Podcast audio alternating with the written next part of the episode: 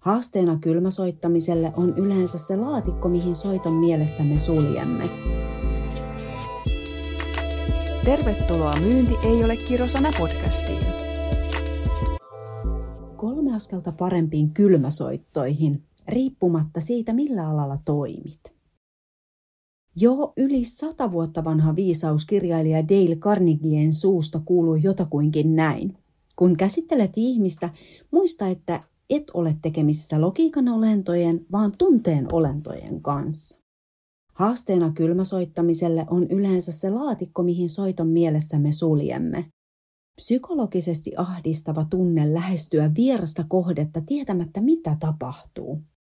Ahdistaa yhtä paljon kuin pimeässä kävely metsässä, koskaan et tiedä tuleeko karhu vastaan. Kun vauhtiin pääsin, jatkan saman miehen neron leimauksilla, joista toinen Carnegien kuuluisista sitaateista oli, että ihmiset harvoin menestyvät, mikäli heillä ei ole hauskaa siinä, mitä he ovat tekemässä. Ensimmäinen vinkki parempiin kylmäsoittoihin on lähteä miettimään, miten pidät huolen siitä, että ne soitot, joita otat, tuntuu hyvältä sisuskaluissa saakka. Kylmäsoitto on se pakollinen paha monelle. Välttämätön työrukkanen oman työn toteuttamiseen. Ja niin kauan kuin se on sitä, siihen suhtautuu negatiivisesti. Oli elämässä kyse kylmäsoitoista tai vaikkapa kunnon kohotuksesta, ensin pitää laittaa oma sisäinen puhe kuntoon ja miettiä, että miksi haluan onnistua, mitä haluan saavuttaa ja miten kehitän sisäistä puhettani niin, että onnistun. Kun pohjatyö on tehty, on aika hioa suuntaa. Jos olet tuntemattomalla maaperällä, tavoitteenasi päästä päämäärääsi, mitä teet ensimmäisenä? Voisin arvella, että kaivelet puhelimesta navigaattorin ja painat osoitteen luuriin ja lähdet navigoimaan.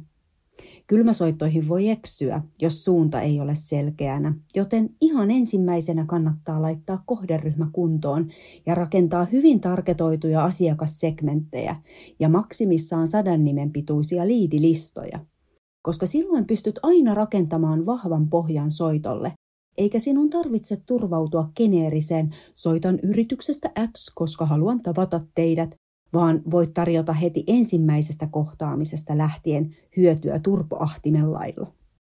Miten kohderyhmä kannattaa lähteä rakentamaan?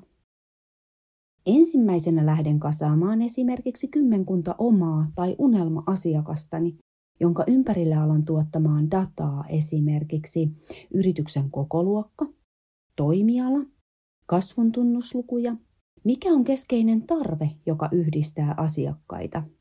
Kuka on päättäjä tai minkälainen on yhteyshenkilön profiili tai titteli? Mitä tarkemmin pystyt raamittamaan oman palvelusi tai tuotteesi kohderyhmän, sitä mukavampaa asiakashankinta on. Toki poikkeus vahvistaa säännön, ja joskus on terveellistä ottaa myös tietoisia hakuammontoja, eli laajentaa kohderyhmää täysin tuntemattomaan. Tämä on äärimmäisen tärkeää silloin, jos sinulla ei ole varmaa tietoa siitä, mikä on oikeata kohderyhmää palveluillesi tai tuotteillesi. Ja jotta kohderyhmän räätälöinti ei jää arkeesi pistemäiseksi, niin varaa jokaiselle viikolle hetki, jossa etsit uusia potentiaalisia asiakkaita peilaten kohderyhmän raameihin. Eli joka viikko esimerkiksi kaksi tuntia. Pidä aikataulusta kiinni ja tee kohderyhmän etsinnästä systemaattista. Faktat kertovat ja tarinat myyvät.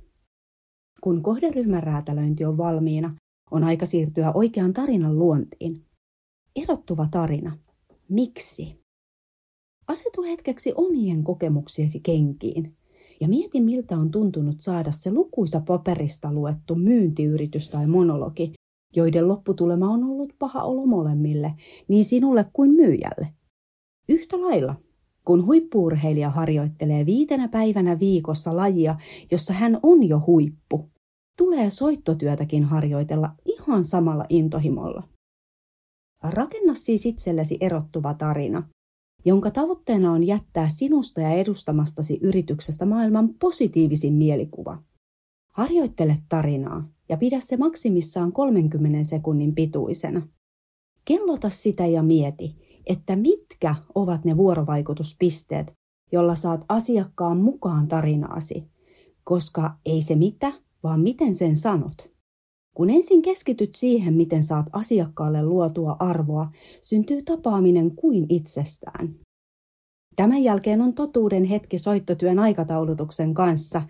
Aina löytyy jotain muuta, mitä voi tehdä silloin, kun pitäisi soittaa, varsinkin silloin, kun se on hieman epämukavuusalueella. Aikataulutus kuitenkin auttaa, eli aikatauluta jokaiselle viikolle säännöllistä soittoaikaa, jossa tavoittelet kohderyhmääsi aktiivisesti ja pidä niistä soittohetkistä kiinni. Oikeaan aikaan oikeassa paikassa.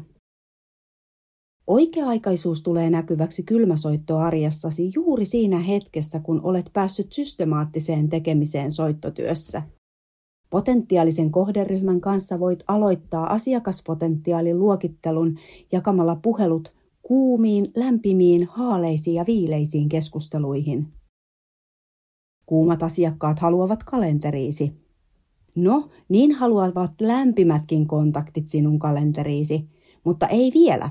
Eli kalenteroi itsellesi soittopyyntö muutaman kuukauden päähän, jolloin sinun tärkein tehtävä on palata asiakkaalle sovittuna aikana. Voit jättää asiakkaalle henkilökohtaisen käyntikortin sähköpostin muodossa sekä kirjaa muistiinpanot yksityiskohtaisesti keskustelusta C R M:ään, muistuttaen olemassaolostaan. Haaleiden kontaktien tiedät olevan potentiaalisia, mutta aika on tavoitella heitä vasta kuudesta kahteentoista kuukauden kuluttua. Tällä erää riittää se, että lupaat palata asiakkaalle, kun on hieman aikaa kulunut, laitat mukavan sähköpostin kirjaten asiakkaan tiedot C R M:ään. Ja kun soitat sovitusti, olette jo vanhoja tuttuja loistavien muistiinpanojesi ansiosta. Kylmäliidi on kyllä kohderyhmää, mutta ei vaadi sinulta tällä erää muuta kuin kirjauksen C R M:ään sekä sen, että palaat asiakkaalle pidemmän ajan päästä, eli yli kahdentoista kuukauden päästä. Soittaminen niin, että mittaat vain tapaamisia, on sulaa hulluutta. Mikäli teet työn systemaattisesti ja noudatat yllä olevaa prosessia, takaan ja alleviivaan, että myynnin systemaattisuus sekä soittotyö helpottuu, kun sinulla on jatkuvasti myös niitä lämpimiä ja haaleita verkkoja vetämässä. Kiva, että olit tänään matkassa. Täällä puhui Sarjana Kulmala Inhouselta.